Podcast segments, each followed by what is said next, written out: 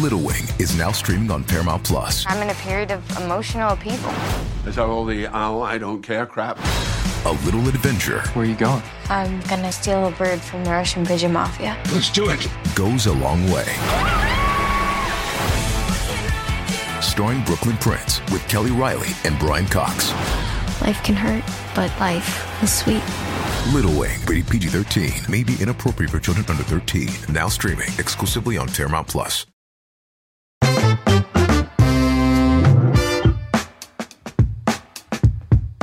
Hello, everybody, and welcome to another edition of All My Movies. And today we're going to be talking about one of my favorite movies of all time, Quentin Tarantino's two thousand nine war epic Inglourious Basterds, which is my favorite Quentin Tarantino film. And that's saying a lot because I like a lot of Tarantino's movies. However, I think this was the movie that ushered in what I consider to be his Renaissance era thus far as a filmmaker. His last several have been my favorites of the films that he's made, and this one still stands on top of the pile. So we're going to break down what I love about the movie, when I first saw it, and we have a very special conversation with somebody who I'm very lucky to call a friend and a fellow Movie Trivia Schmoedown singles champion, Samm Levine, who appears as Hirschberg, one of the Inglourious Basterds. We will talk to him about the experience of making the movie, what it's like to be in a movie that is nominated for Best Picture and premiered at the Cannes Film Festival. So much that went on with this film. But first,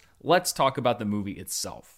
Like most of his work, Tarantino took at least partial inspiration from the works of an Italian film director, Enzo G. Castellari, who in nineteen seventy-eight made a film called The Inglorious Bastards. Now, it shares almost nothing in common with the Tarantino film Inglorious Bastards, but this tapestry of old films has just seeped into Quentin Tarantino's D N A. I, just about every frame that he puts out there is inspired in some way or another by a filmmaker from a certain era, and Inglorious Bastards is no different.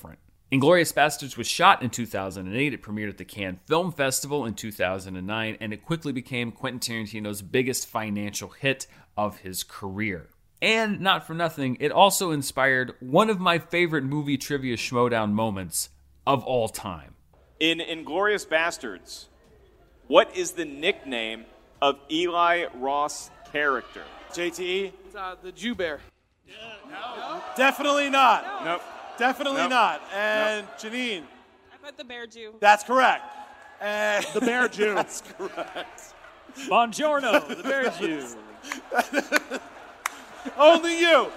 Only you. Here at the Movie Trivia Schmodown, we do not discriminate bears based on race, creed, religion. So I have kind of an interesting story with Inglourious Basterds because I did not see this movie in theaters when it was released. When it came out in two thousand nine, I was at kind of a personal and professional low, and I wasn't going to the movies a whole lot. I didn't see much of anything. As a matter of fact, I went back and looked at two thousand nine just to see what movies I did see in theaters, and I only saw six. Avatar, Harry Potter and the Half-Blood Prince, Star Trek, Terminator Salvation, Friday the thirteenth, and Watchmen. Not exactly the most stellar rundown of movies to see in the theaters, but, you know, I, I feel like as movie fans, I, I think all of us kind of go through these ebbs and flows. Obviously, as a critic, prior to this year, I saw way more than six movies in theaters every year. But back in two thousand nine, I didn't really have the money or the inclination, really, to head out to the theaters. As a matter of fact, it wasn't until a few years later when I realized that I'd gone through two or three cycles of this not really going to the movies that I thought that I'd kind of lost my love for them. And and consciously made an effort to go out and see more. And it worked because I did start reemerging and, and finding that magic and that love. But Inglourious Basterds came out at a time when I really didn't have much of that. I also was a little skeptical on Quentin Tarantino because when you go back to when this movie came out, his previous film was Death Proof. That was his half of the Grindhouse double feature that he did with Robert Rodriguez. And I was not, and quite frankly still am not, the biggest fan of the movie Death Proof because I felt like it was Quentin Tarantino giving in to every single one of his self-indulgences at the expense of the audience. Like, I understood what he was going for with that movie, and the action sequence at the end is fantastic, but he was paying homage so literally and, and so minutely in such minute detail that I didn't really feel like he had the audience in mind at all when he was making that movie. He was just trying to make this recreation of a very specific specific subset of seventies movies that he wanted to do. Tarantino's philosophy when making a movie, and this was something that I saw Brad Pitt say in an interview on this Blu-ray disc with the critic Elvis Mitchell, is that the set is church, Tarantino is God, the script is the Bible, and there are no heretics allowed. And I think that can work both ways. I think that can work to his advantage and to his disadvantage. With Inglourious Basterds, I think it very much worked to his advantage. With Death Proof, I think that worked to his disadvantage. Plus, the trailers for this movie were kind of difficult to parse out. And I want my scalps. Nine, nine, nine, nine, nine, nine. Sound good? What is this movie? Is this some kind of a producer's type parody? I really had no idea what Inglourious Basterds was about. This is the kind of thing that happens sometimes with movies, is even if it's from a director that you like, you might be on the fence for some reason, and it's not until later that you find it and understand just how special this movie is. So usually at this point, I go into kind of a deep dive about the making of the movie and behind the scenes facts and stuff, but because this is one of my absolute favorite movies of all time, because it's a more recent movie, and because we're going to be getting into a lot of that with our guest, Samm Levine, I really just want to kind of walk through this film and talk about everything that I love about this movie, because there is so much to love. And I think one of the reasons that I could revisit it so far, and I've seen it well over a dozen times, is that it feels like a series of five or six short films that then all culminate at the end. That could feel choppy and episodic, but it works for this movie. So let's walk through Inglourious Basterds and talk about why I think this is such an incredible film. And it starts with the opening scene, which is really a two-hander between Denis Ménochet as Monsieur La Petite and Hans Landa, played by Christoph Waltz. And for my money, this is one of the great opening scenes of all time. And it sets the stage for just how different this is going to be from any of Tarantino's other films. One thing that I saw Tarantino speak about in interviews was how he wanted to use language as if it was used in real life. So for a lot of movies, if you're in Germany, but it's a movie that's made in America, then everybody speaks English with the kind of movie magic assumption that, like, you're hearing English, but really the characters are speaking German. Here, he wanted to use the language diegetically, meaning basically you hear what the language is in reality. And so when I was watching this film and the, the scene starts in French, and then we go for several minutes in into the scene, continuing into French, that to me was an indication that Tarantino's doing something a little different, because he writes the dialogue in his head, obviously. He, he writes it in his own voice, but usually it's spoken many times in his own voice. So to hear actors doing the, his dialogue in a different language, it puts you on your heels a little bit if you don't know what you're in for, because this is not the Quentin Tarantino that you think you know. So already you have this different feeling. Uh, and then you have the tension of the scene. Now, you know uh, through exposition and as you get into the dialogue that Christoph Waltz is a guy who's not to be messed with. But there's something that Quentin Tarantino does that I think is very smart, which is that he does not reveal that Monsieur La Petite is hiding the Dreyfus family under the floorboards until about halfway through the scene. And it changes the entire tone and complexity of everything that's going on. If you'd known it at the beginning, then I think the tension would almost be too unbearable and it would crescendo too early. Uh, if you reveal it too late, it kind of feels like you're cheating uh, the audience out of some tension. By revealing it halfway through, then the first half of the scene, you see this very tough German officer coming in and interrogating this French farmer who's obviously trying to hide the fact that he's terrified. And then once that reveal is made, then it becomes, it's the Alfred Hitchcock thing about uh, showing the bomb under the table. Then it just becomes about suspense. Is he going to find this family? You have no doubt really that he is. What's going to happen? It, it, there, it's two distinct kinds of tension, and they're married so beautifully in this opening scene. And I love how Hans Landa just wears down Monsieur La Petite with courtesy, but still chips away at little bits of his story and little bits of his armor until he finally asks if he is harboring enemies of the state. And then you see in Christoph Waltz's face, the mask comes off and you realize who you're dealing with here. You're sheltering enemies of the state, are you not?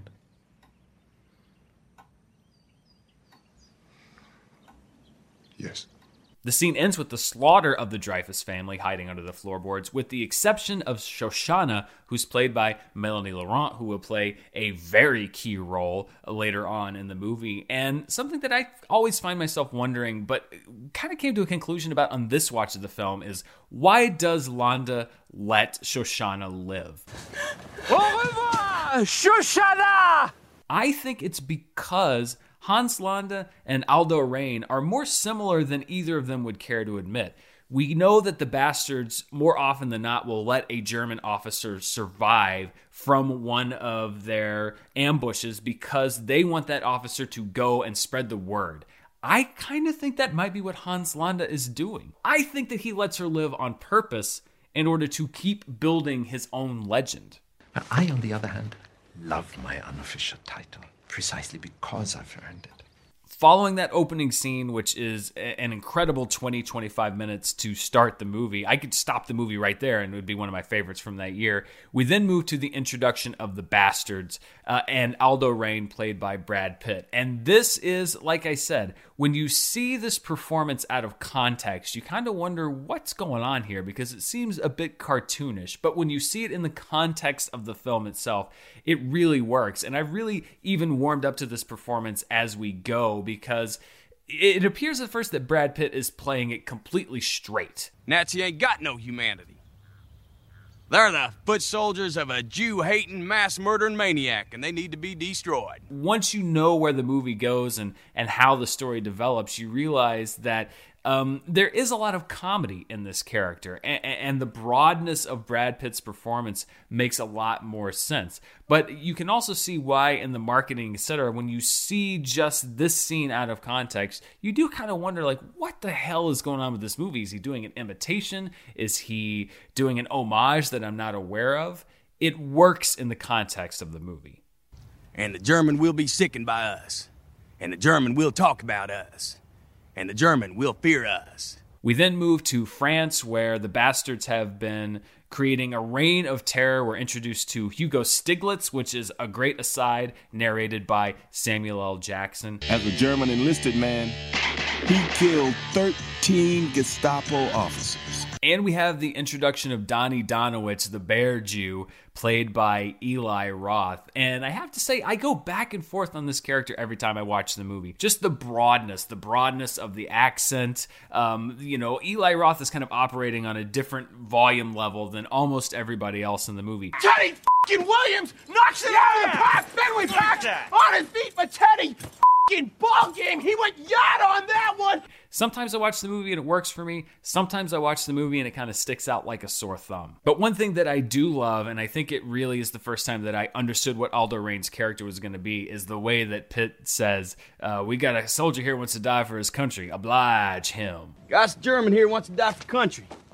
Oblige him. It's that swagger. It's that confidence that he brings to the character that works for the entire movie. Then we catch up with Shoshana, who's in hiding in France. She is now going by the name Emmanuel Mimieux. She owns a movie theater, of course, because this is a Quentin Tarantino movie. And we're also introduced to Frederick Zoller, who's played by Daniel Brühl. And I've always thought that the Zoller-Shoshana story sticks out a little bit only because I've never been entirely satisfied with the resolution. What I do love is how Daniel Brühl plays that character, because as an audience, we're not really sure what exactly is going on with Zoller. Uh, from one side, sometimes he appears to be this uh, accidental German hero who has the weight of a nation resting on his shoulders, who might be wrestling with his conscience about what he's done and, and killing all of these men.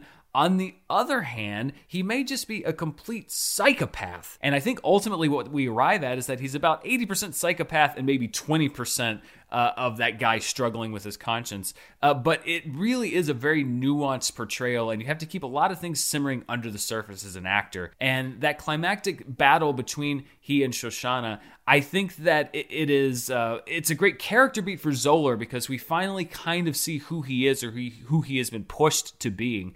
But I've always been a little disappointed that we never get to see Shoshana see the fruits of her revenge. Even if she had perished in the attempt, she dies before any of it happens. And I'd always wished of all the storylines, particularly because Zoller gets kind of lost in the shuffle in the second half of the movie. And so to go back to him at such a crucial moment, you almost feel like you want to keep your attention somewhere else. I wish that they had found a way to resolve the storyline between those two in a way that didn't involve both of them killing the other at that exact moment. The way that they both hide what's really going on underneath what they are putting out into the world. I think they're both really, really great performances, more subtle performances that kind of get buried underneath the acclaim for the bigger lead performances in the film. Every time I watch the movie, there's one scene that may not be the first scene that you think of when you think of Inglourious Basterds, but it's one of my favorites, which is the meeting between Hans Landa and Shoshana in the restaurant as he's trying to figure out if they're going to move the movie premiere with the German High Command to her theater. Ah, Landa, da sind Sie ja.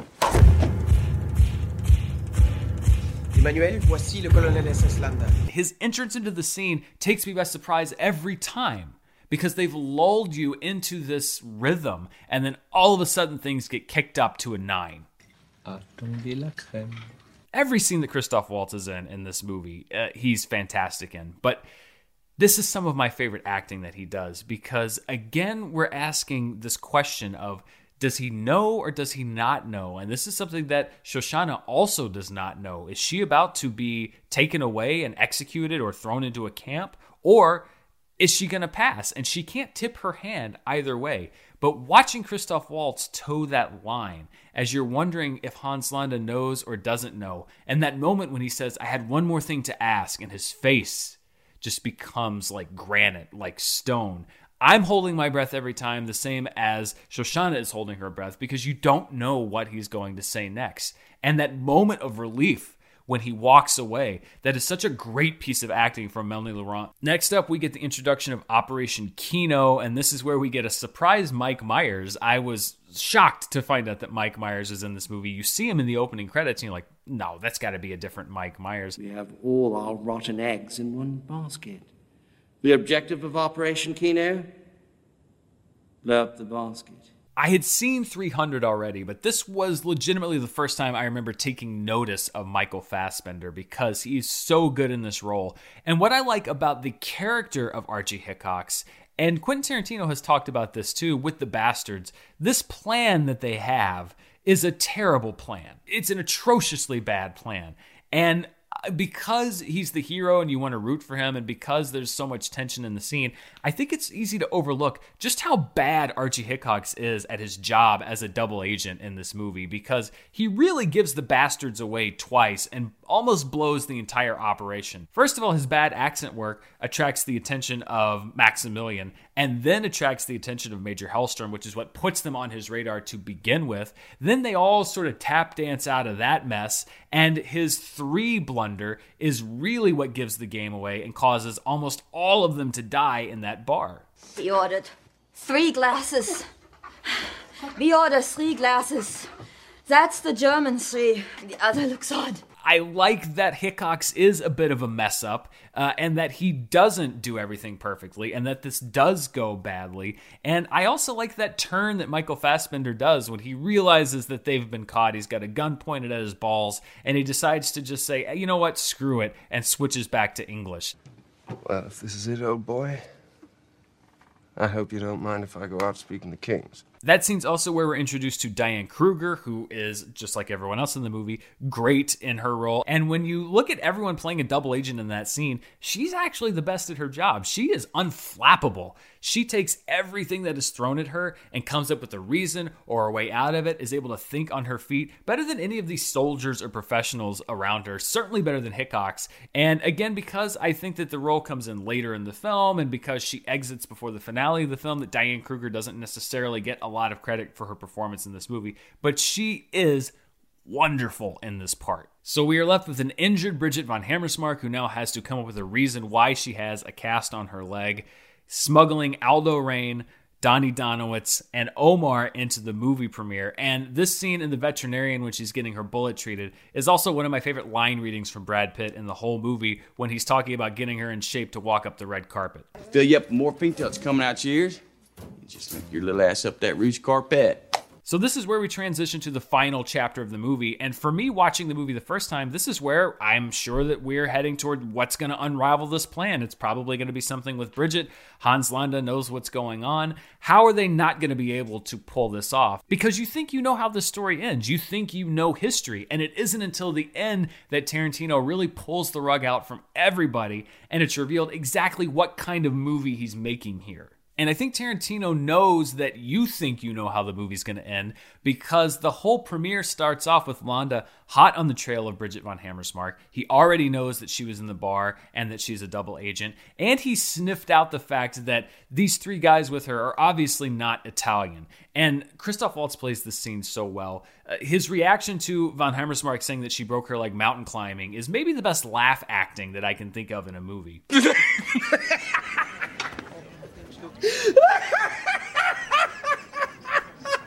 And you know that everybody is really screwed when she introduces her Italian friends, and she said that Germans don't have a great ear for Italian, and of course Landa switches into fluent Italian. Gli amici della vedetta ammirata da tutti noi, questa gemma propria della nostra cultura, saranno naturalmente accolti sotto la mia protezione per la durata del loro soggiorno.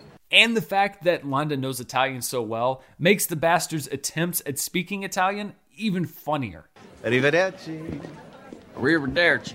So Landa kills von Hammersmark after uncovering her treachery, and even though Donnie and Omar are in the premiere with dynamite strapped to their legs, I still thought that there was no way this plan was going to happen. Shoshana and Zoller are both killed, Aldo Rain and Yudovich are kidnapped, and then I, even in my mind at this point, I think it's going to be about, okay, well, we know that Hitler and everybody escaped, but I guess it's going to be about how do the bastards escape, or maybe they find a way to defeat Landa. I still don't think that this movie is going to go the way that it goes until that scene between Yudovich, Aldo, and Hans Landa where he proposes letting the plan go as it was supposed to. And if you get all four, you end the war. And we see Hitler and Goebbels just machine gunned to pieces. And that's where the movie completely turns on its head. And you realize, oh, oh, they're going to do this. And this goes from a historical drama to an absolute fantasy. This is a fairy tale. This is a story of wish fulfillment. And even though not all of the quote-unquote good guys make it out of the movie alive, you realize this is a movie where evil is defeated soundly and appropriately and viciously, and good wins objectively.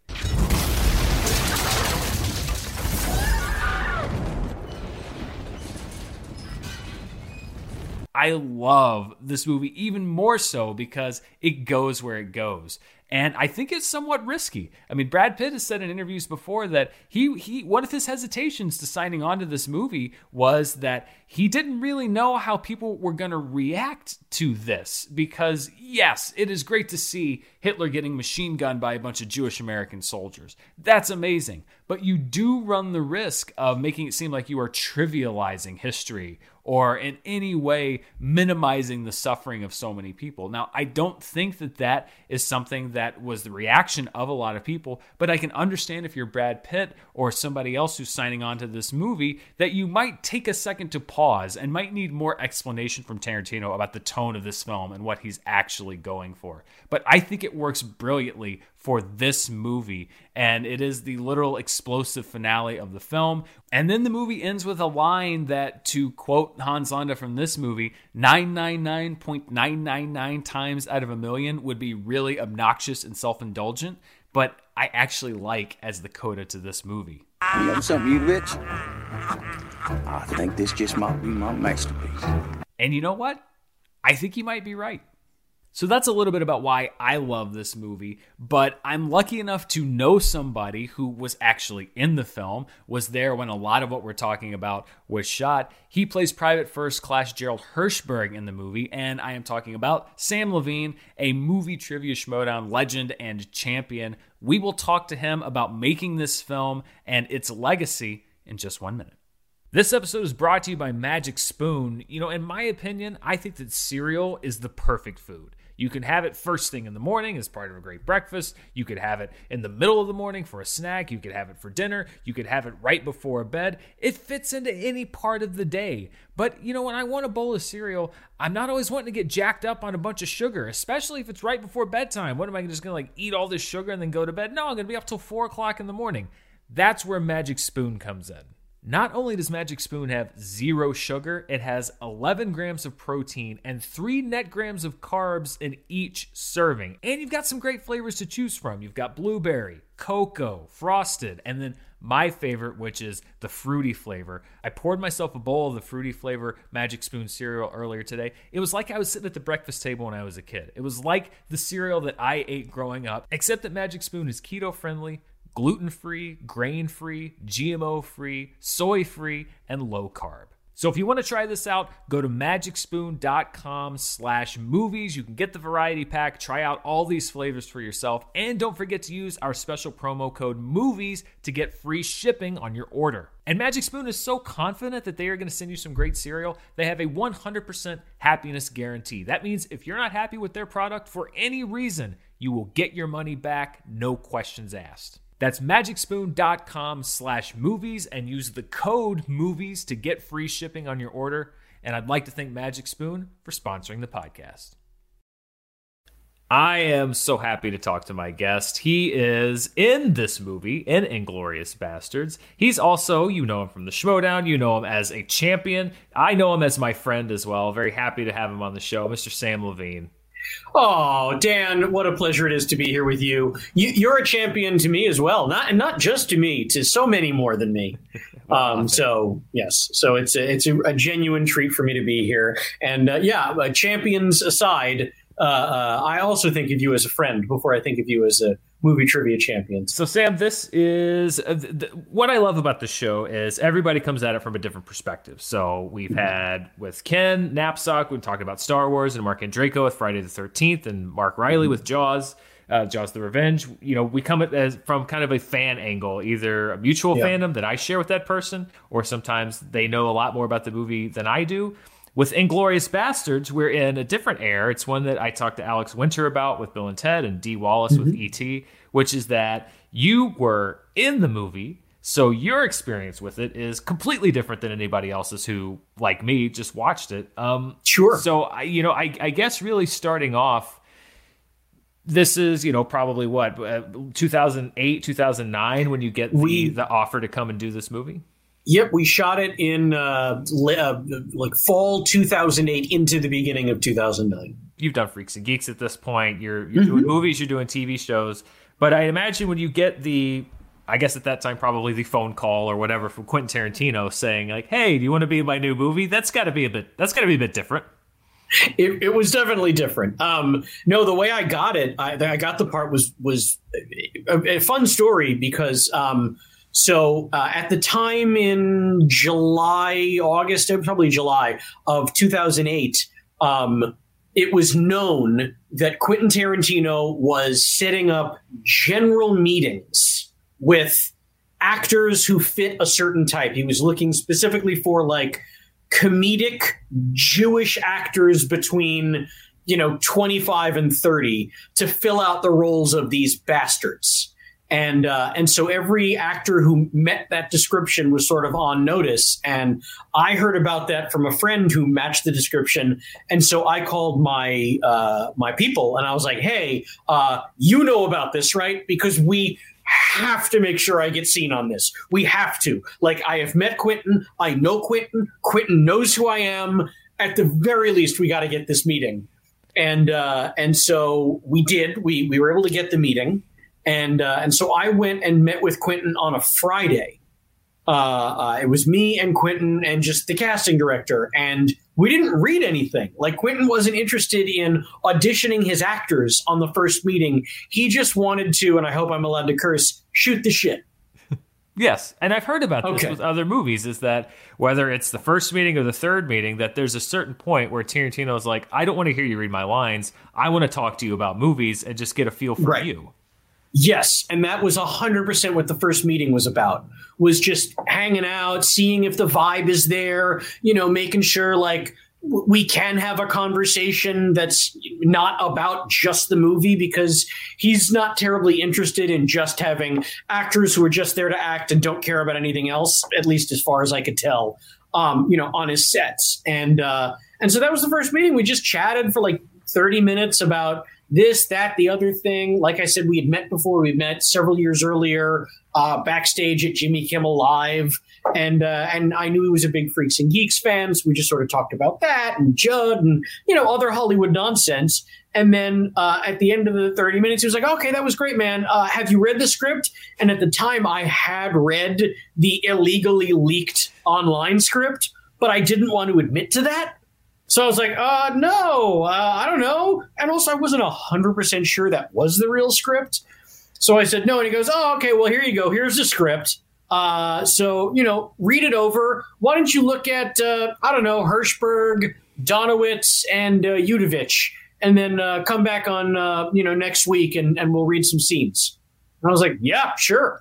So uh, I look at those roles, you know, I'm reading the script all weekend and I'm looking at those and I basically memorize all of those parts because I don't know what he's going to ask me to read. Right. Um, actually, I take it back. He didn't ask me to memorize Donowitz. He was like, look at Hirschberg and Yudovitz. Uh, so I read those. Um, and so uh, uh, anyway, I go back in on Monday of the next week and we do all the Hirschberg scenes and all the Yudovitch scenes. And then when you read for Quentin, you don't read for him. You read with him. Right. So like all you of can tell in his writing, he writes in his in his voice. Like he writes yes. The voice that he hears in his head is his own. And he just types this out.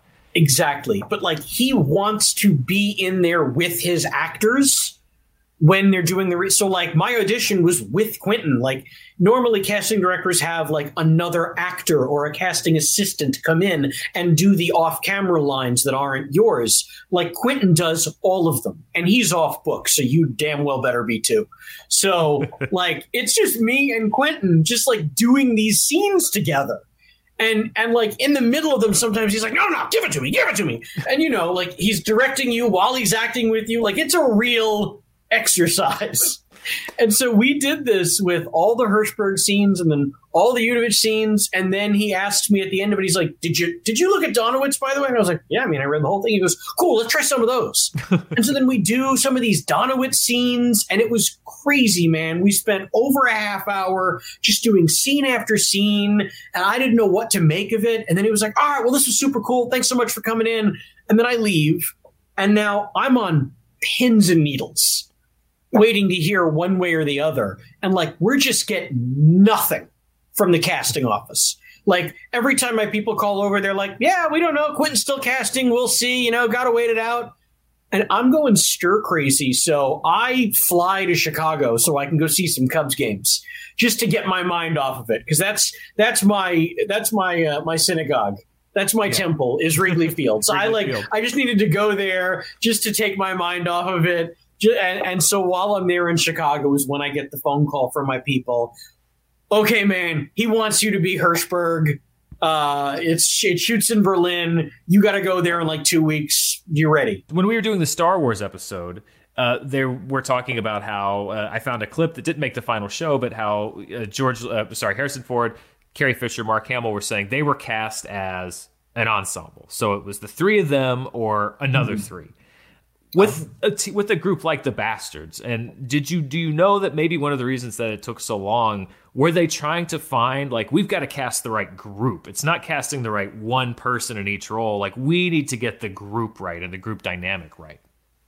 I think um, it that that was part of it. Another part of it was um, he Quentin had certain actors in mind for certain roles. I think the giant thing was uh, Brad Pitt's availability was right. essentially what dictated the scheduling of that movie.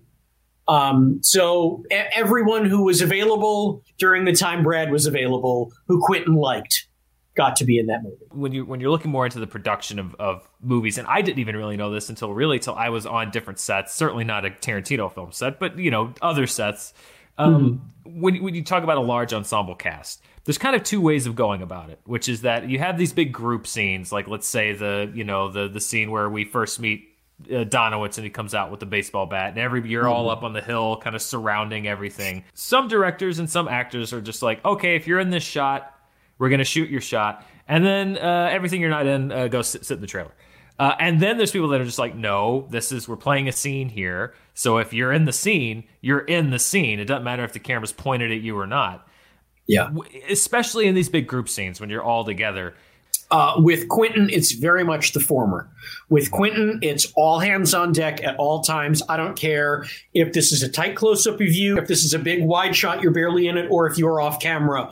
Quentin is very much about everyone's there, everyone's doing their part, and I expect one hundred percent from everyone, whether you are on camera or not. Uh, it, he, he runs a, a real tight ship in that regard. And, you know, he sort of explained that to us on day one. Day one, we had this giant table read with all the cast. I mean, everyone. Uh, and, and Quentin started that table read by telling us, I expect one hundred percent from each of you between action and cut. That is the one thing I ask of you, the one thing I expect from you. And if you are not going to give that to me, if I feel like you ever give me anything less than that, I will tell you to get the fuck off my set, because that's how I do things here. And I don't, I'm not saying that to threaten you. I'm just telling you, if you're used to not doing that, you better change your ways. Um, and so he sort of put the fear of God in all of us right then and there. I was about and, to say, is that uh, inspirational yeah. or is that terrifying? It's both. it's it's definitely both. It's terrifying to know, like, oh my God, okay, fine. But I mean, the problem is, and this is more a an inside baseball thing, but like actors who've been doing this a long time sometimes have a tendency to phone it in when it's the wide shot or they're doing off camera for another actor and they only have one line. So what's the big deal if they only give fifty percent? Like, that's a tendency that, that actors will have after a certain amount of time they've been doing it. Or or if they're really new to it, you know, and maybe that they, they were brought up like, oh, it's not important. Don't don't worry about it. It's fine. You've only been doing this a year and watch the other actors do it and you don't have to give one hundred percent. And, you know, for some directors, that's fine. They don't care. Uh, Quentin cares a lot. So to him, it's all about one hundred percent all the time, no matter what the shot is. If it's a big wide shot, if you're distant off camera and you have one line that's probably never going to get heard in that shot. But if if you don't give him everything you got, you're on notice. So when you when you read the script, you're making the movie. Now, everybody, the secret's kind of out in the sense of like they know that it is this revenge fantasy. And that, uh, and, and he took Once Upon a Time in Hollywood a similar direction. Mm-hmm. The idea of sort of uh, righting historical wrongs, the good guys mm-hmm. win, the bad guys lose, et cetera. When you're when you're reading the script and you get to page probably like one hundred sixty, uh, it was a long script. The, yeah, exactly. Uh-huh. And you get to the part where it says, you know, Donowitz machine guns Hitler in the face or whatever it says. I'm sure it was right. much more flowery than that because uh, it's mm-hmm. Tarantino. Is there a part of you that says, like, hmm, this could go, this will probably be great, but this might not go well? Uh, well, funny you should ask about that specific moment. Um, I'll tell you this. When I was reading the script and I got to that page where Hitler meets his demise, uh, I had to, fl- I'm flipping back and forth going, I-, I must be reading this wrong. What, what, what is going on? Um, but in the original screenplay, which, by the way, is available in book form, or, you know, you can still probably find it online, but, you know, buy the book. Um, that was not originally how that scene was supposed to end. Uh, originally, um, I mean, and it does sort of start this way in the book, uh, uh, Donowitz and, in the original script, Hirschberg mm. are the ones with bombs strapped to their legs because they are there to blow up the theater. Um, and then this is very much a thing that Quentin does. The script is an ever-evolving thing. For the most part, he shoots in sequence, because if he feels like while he's shooting, he has a different idea for how things he wants them to play out based on how maybe unanticipated things happened while he was shooting earlier scenes, he likes to be able to change. And there was uh, stuff that happened, you know, I'm not really privy to, where he saw the bastard stuff playing out differently. He wanted a more physicality of what happens in the theater. There was a certain point when he realized he didn't want it just to be explosions. He was like, nah, this isn't brutal enough for Hitler. I yeah, need like, this guy to suffer. You're you're in the movie, and, and for a certain mm-hmm. part of the production, you're kind of anticipating like, oh, I'm going to be in this in this ending, you know, this ending mm-hmm. part here, this thing. And then at, is it is it early on? Is it rehearsals? Is it while you're shooting that they kind of come to you, or Quentin or whoever comes to you and says like, hey, listen, actually, you know, we're going to go, we're going to do this instead of this. I mean, at what it was, point in the process does that come? It was while we were shooting. Um, we were, we were deep into the shoot, and um, it didn't come as a huge surprise, only because he had changed so much Uh, of, of the script as we continued shooting. And, and I mean, that was even explained to uh, me on the phone by one of the producers before I even got to Berlin. Like, you need to know up front, there is always a chance you'll shoot for one week. And then Quentin decides, oh no, I want to give your character a heroic death right there. And you'll die. And even though the script from the rest of the point says something else, like, sorry, you're dead. Um, and, you know, certain characters, kind of stuff like that happened to, and certain characters were completely cut out of the movie in rehearsal. Uh, there was another member of the Bastards who never made it out of rehearsal. Uh, so everyone was sort of on notice, like, this is Quentin's ball game. Don't get attached to anything. And, and I never was. So I was never emotionally expecting anything beyond the day I just shot. Right. Uh, so when he approached me and said, hey, man, I love you. I love everything you're doing, but uh, I'm changing up the last twenty pages. I was fine. I was like, all right, man, you do what you want to do. Like, my job as an actor here is to help you make the movie in your head. Am I bummed out? Sure. But I'm not going to I'm not going to go crazy about it. Like, I want Quentin to make the movie he wants to make. And also, I'd already shot quite a bit of stuff. At the time, I felt like most of that stuff was hopefully going to wind up in the movie still, and it yeah. didn't. So that was a bummer. But um, at the time when, you know, he he was at least nice enough to tell me himself, like, hey, man, I'm changing up the ending. And originally when he told me the, the changing of the ending, it wasn't even uh, D- Donowitz and, and uh, uh, uh, Omar. It was like a whole other thing. And so then there was probably another two or three more rewrites before it found out, finally wound up being what it was. But, um, you know, it was a bummer. But like I said, it wasn't it wasn't. Oh, my God, how could you do this? It's crazy. I was fully expecting that every day I got to set, that he was going to pull me aside and go, listen, I'm killing your character today.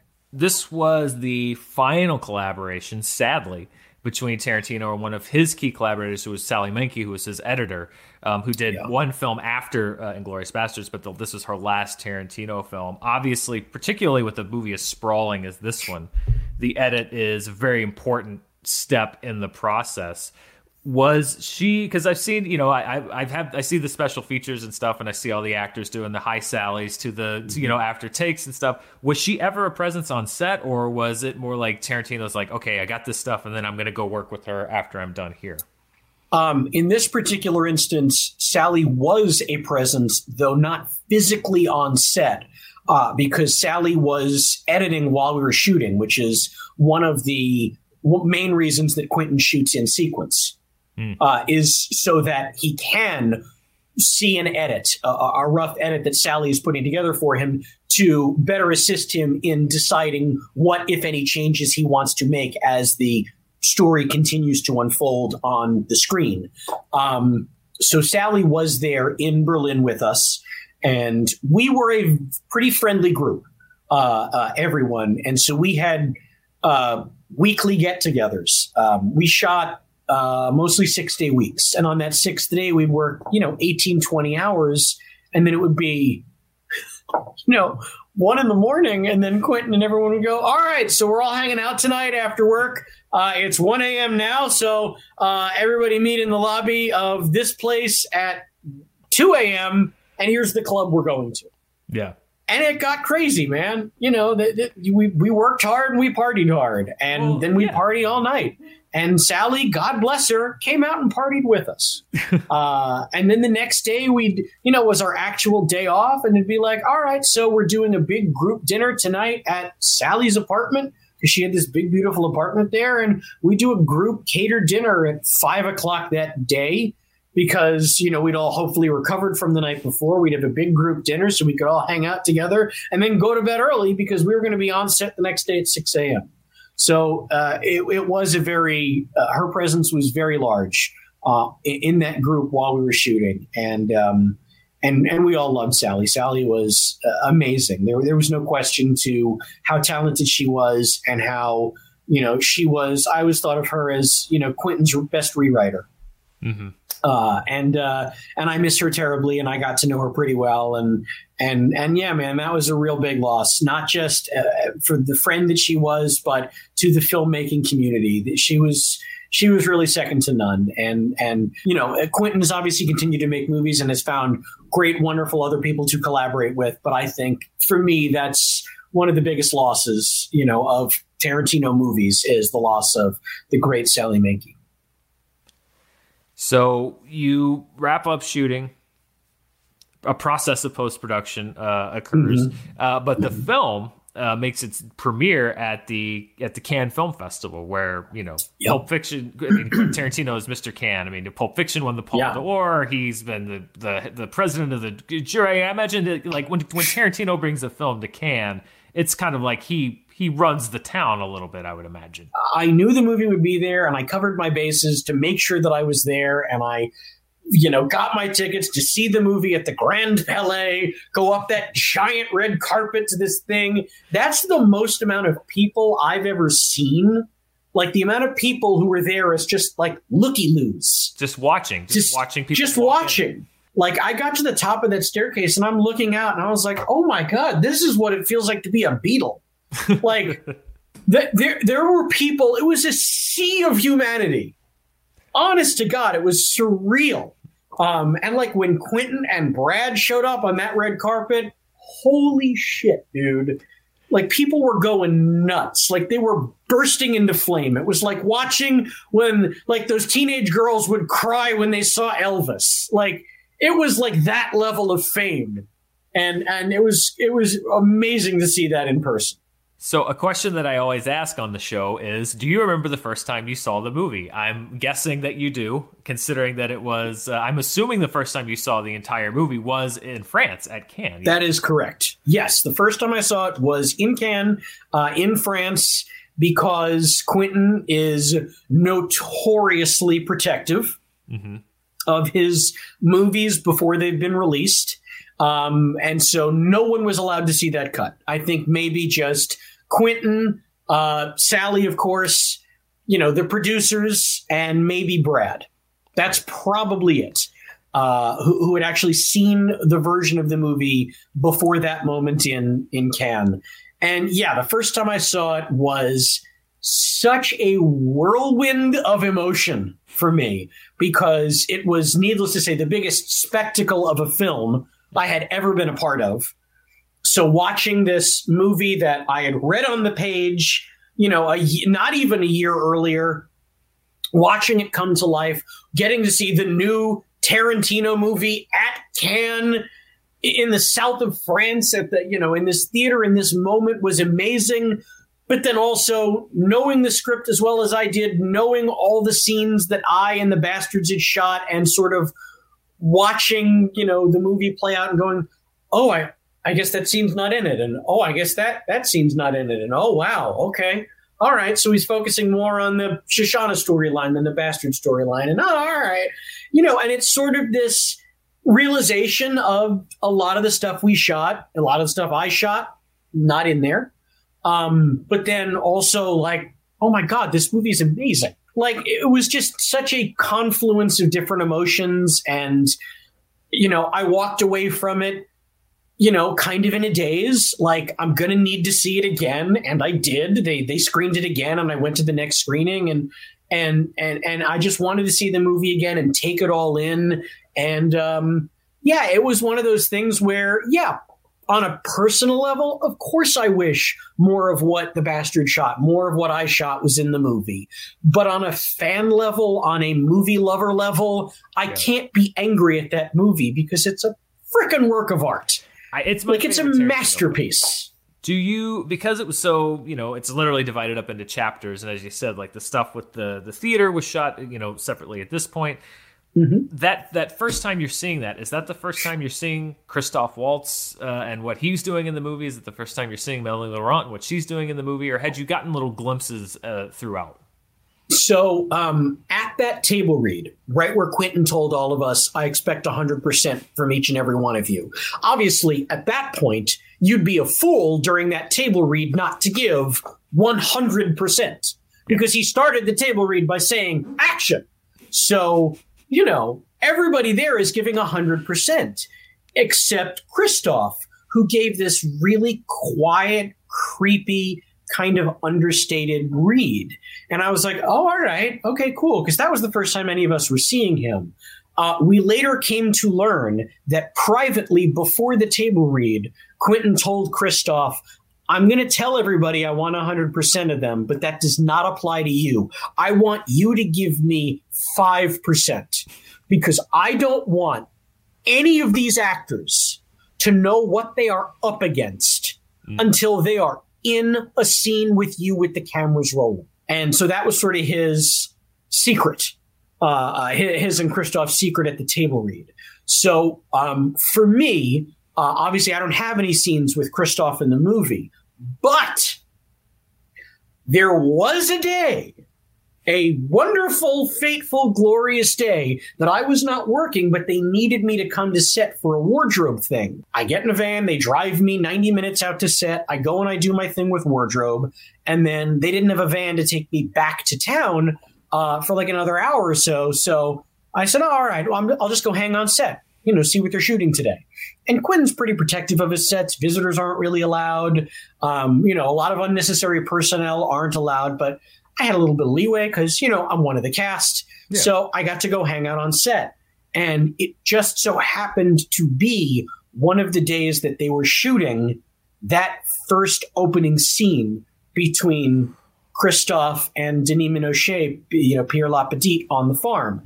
Like, they did have exteriors. They did shoot at, at an actual little farmhouse in the middle of nowhere. But for the interiors, most of that was shot on a stage. Quentin does not have a video village, which for those who don't know is monitors of, of what the camera is seeing. And usually at those monitors, that's where the director would be watching and the script supervisor would be watching. And, you know, maybe department heads would be watching to make sure everything looks okay. He does not have video village. The only way to see what's going on is to actually be there on set near the cameras if you want to get close. So he's, you know, he, he's a stickler for that sort of thing. So he watches next to the camera while they're shooting. And uh, the one thing you can do, though, is get headphones from the sound department so you can actually hear what's being shot. And if you're lucky enough to position yourself, you know, far enough away, you can see from a distance what's being shot, but hear like you're up close and personal with it. And so I'm sitting there probably about twenty-ish feet away at a pretty good angle to see what they're shooting with Denis Ménochet and Christoph, and I'm listening on headphones. And so I'm sitting there watching this, you know, in the dark with uh, producer of the film, Lawrence Bender. And I'm getting to watch for the first time what Christoph is actually doing in this movie.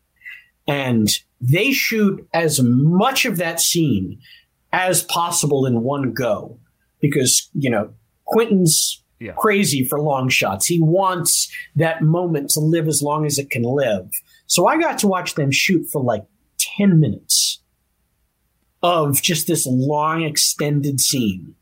And I am losing it at how amazing this guy is, at how amazing this scene is. And they do it a couple times. And finally, after like the third time, he yells cut and everybody's celebrating. I turn to Lawrence Bender and I say, honest to God, if that doesn't win you an Oscar, I don't know what you have to do to get one. I see, for me, it's crazy. Like, I'm just like sitting here because that that is no joke. That is in my top five scenes of all time. Of all time. Like yeah. that, if you would, if Quentin Tarantino would have won an Oscar if he had just like taken that scene out and submitted it for best short film. Every time I watch it, it's the same way. I, I'm just glued. I am transfixed. It is, if yeah. you were ever going to ask me to name a favorite piece of acting in a movie, in any movie, yeah, I don't really know if I could beat uh, uh, uh, Christoph Waltz in that scene. And so yeah. it just blows my yeah. mind. It's like if you said like, oh, I was on the boat when they did the scene where uh, Roy Scheider says you're gonna you're gonna need a bigger boat. Like that's just my my mind is blown by that. It, that was just uh, absolutely a stroke of good luck that I happened to be there that day on set and happened to have time to kill. Moving, you know, past the immediate experience of it. Now, when you look back at it, it's like.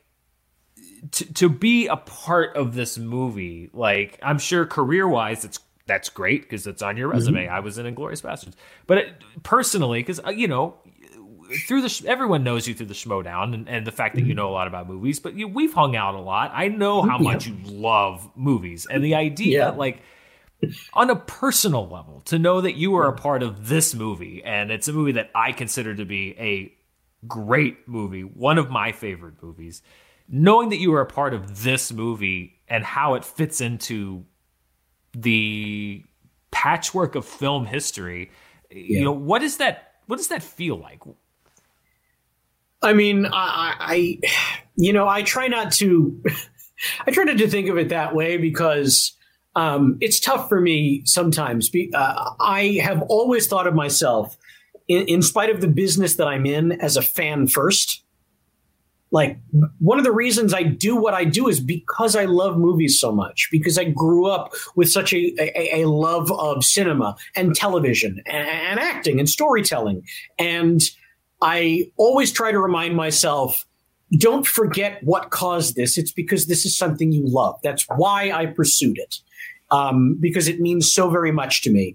And so it, it, it can be hard with a movie like this, which even had I not been in, in it, still undoubtedly would have been one of my favorite movies of all time. Mm-hmm. Uh, so it's a weird thing. It's a weird, surreal thing to be like, oh, there's this great movie called Inglourious Basterds. I love it so much. And when I watch it, I can see myself in it because I'm literally in it.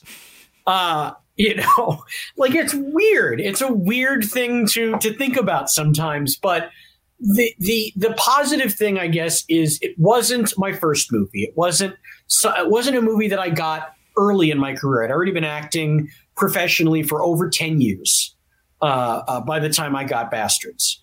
And uh, and that helped because I'd already, you know, seen myself in, in movies, seen myself on television. And so the element of being able to appreciate a movie while also understanding that I'm in it, I, I was familiar with. I knew how to, you know, sort of separate the two. So it it never stops being a little weird, but with each movie, it gets a little less weird. And this one in particular, um, you know, it, it's probably the least weird only because I've seen it the most amount of times. Yeah. Uh, I would say I've probably seen this one just slightly more than I saw Not Another Teen Movie, because that was the first time I was on camera in a movie. And I saw it so many times when it was in theaters and then on television. And but I still love this movie. It's an amazing movie. And, you know, at this point, it's now eleven years that the movie's been out. So I've long since come to terms with, ah, well, I know the scene we shot that should have gone there and it's not in the movie and oh, well. Um, so now it's like I see the movie and I just love it for what it is. Like it's just a masterful film. It is definitely something I will carry with me the rest of my life that I am lucky enough to have been a part of it.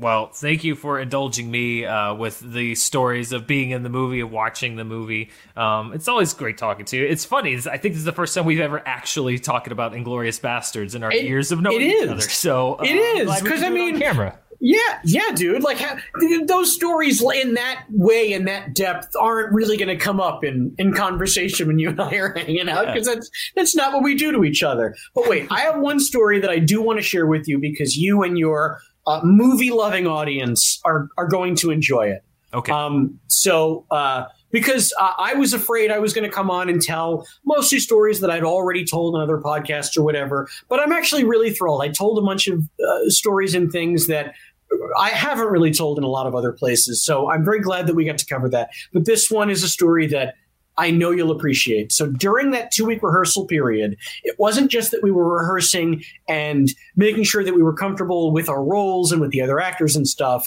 One of the things that Quentin wanted was all of the bastards to be very familiar with all of the weapons that might be used over the course of our shooting. So we had weapons training for like several days in a row. And that meant the first day, the uh, weapons team laid out all of these authentic old time weapons on this big table on a soundstage. Obviously, they're all empty, but we had to learn how to handle each one, how to load each one, how to dismantle each one. Like he was a perfectionist about this, and I loved it. We all loved it. So we're standing there this one day. All of the bastards are kind of hovering around this big table with a hundred different guns on it, and we're picking up each one. We're learning a little, a little about each one, and we're standing there holding them. They're showing us, this is how you hold this one, this is how you hold this one. And at one point, one of the weapons guys says to the other, oh, did we bring in those things? Oh, I don't know. They're still in the truck. Go get them.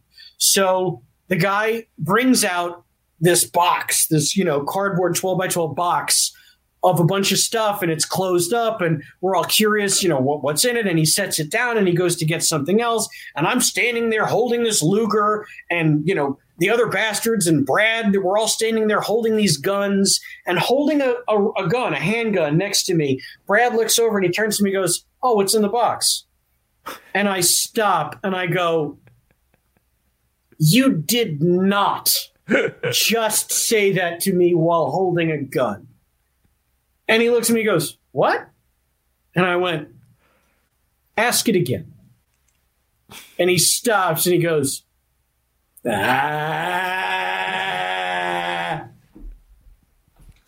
And it is one of the greatest moments of my movie fan life. Oh, my God. That I got to have that little beat with him. So forever, what's in the box no longer means what it means from the movie Seven. Yeah. It now will forever mean that perfect moment I had with Brad while we were learning how to use these guns. Uh, that is amazing. I love it. What's in the box? I love it. It's, what's in the box? Because in context, if you're Brad Pitt, You, you just ask yeah. what's in the box. Everybody else yeah, that attaches meaning to that. Of course. Yeah, that doesn't mean anything to him. But to everyone else, especially me and you, it means something very different. Uh, I love it. Well, Sam, thank you for sharing your experiences with the movie and seeing the movie and being in the movie. Um, is there anywhere else that people can check you out in besides one of the best movies uh, of my lifetime? Uh, I yes, so. Thank you for asking. Uh, you can find me right now in two places. Uh, the first one is a movie on V O D that came out recently called Immortal. Uh, and that is an anthology film, four different short stories, all about, you guessed it, immortality. Uh, amazing people are in it. Uh, Dylan Baker, Tony Todd, uh, uh, other people whose names I'm forgetting because I'm terrible. Uh, but it's called Immortal, and it's anywhere you get V O D. That's where you can find it. It's worth checking out if you like the genre. Uh, and then the second place you can find me is Cameo. That's right, I'm on Cameo. I'm here for all your uh, birthday wishing and any other wishing needs. I'll tell you what's a very popular request that I'm happy to do. I will apologize for you. Do you need to, to apologize to someone for something you did wrong? Let me do it for you. I'm very good at apologizing. I have a long track record of making terrible mistakes. So let me bring my apologizing skills to your life. I will apologize to people for you, or I will break bad news for you. That's right. Don't know how to tell someone that you'd rather be single? Let me do it for you. I will end your relationship for a very reasonable price. Cameo. Thank you. I mean, an offer like that, who could pass it up? Uh, Samm, How can you? Thank you so much for being on the show. My pleasure, Dan. Anytime. It's always great talking to Samm, and, and that is true. We have never actually talked about Inglourious Basterds before we did just now for the show, so I want to thank Samm for letting me exploit our friendship uh, in order to talk about this movie. And I've got to be honest, my mind was blown. I don't know if you could tell in that interview when he was talking about the fact that he got to see some of that opening scene shot, because for me, that is one degree of separation from one of my favorite movie moments of all time. So uh, thank you so much, Samm, uh, for devoting the time to talk to me about the movie. Uh, before we go, as always, I want to talk a little bit about the copy of the movie that sits on my shelf, because that's very much what this show is about. It's about all my movies. Uh, and like I said, this is the Blu-ray copy of the film that I bought shortly after I saw it for the first time. There's no commentary track, and I don't really know if Tarantino has done a lot of commentary tracks from his movies, uh, but you get a few extended scenes, um, not too many deleted scenes, but some longer versions of scenes that are in the movie. You also get, as I mentioned, mentioned about a thirty minute conversation between Tarantino, Brad Pitt, and Elvis Mitchell, which is great, kind of behind the scenes peek at the making of the film. You get some poster galleries and uh, trailers. You get uh, an interview with Rod Taylor, who played Winston Churchill in the film. He's been in so many other movies, including The Birds. This was his final film performance, almost twenty years, I think, after his previous film performance. So it's great to hear him talking about working with Tarantino. He mentions the fact that there is no video village or video monitor, that he is right up there with the camera. And that's an example of an old school actor who was really, really attracted to the way that Tarantino made films. There's also a really bittersweet thing on there um, of actors looking into the camera and saying, "Hi, Sally." It's Sally Menke, who is the editor of this film, who tragically passed away shortly after Inglourious Basterds came out. Uh, the actors would, if they blew a take or after the take was over, just look into the camera, wave, and say hello to her, because they knew as an editor that she would be sitting there and watching the footage. So um, it's it's it's a fun feature that then um, takes on a, a little bit of a, a sadder tone,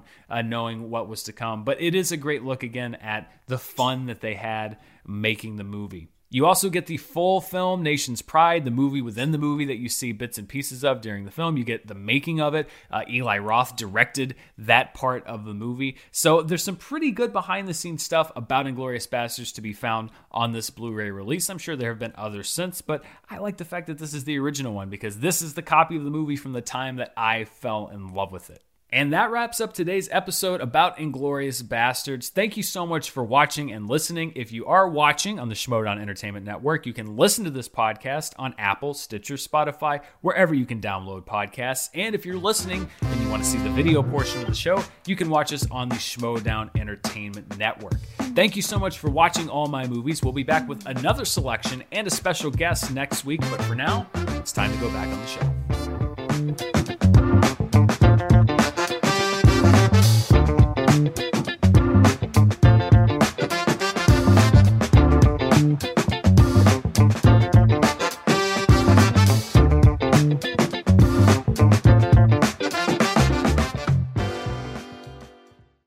Has the winter season taken a toll on your tile, upholstery, carpet? Call Cyclone Cleaners, five seven zero, seven two six, six two zero zero. For all your carpet, upholstery, and ceramic tile cleaning needs, it's Cyclone Cleaners, also offering odor treatment and soil and stain guard. Choose the only cleaning company that supplies the water to clean your home and disposes of it when they are finished. Call Cyclone Cleaners to schedule your cleaning today, five seven zero, seven two six, six two zero zero.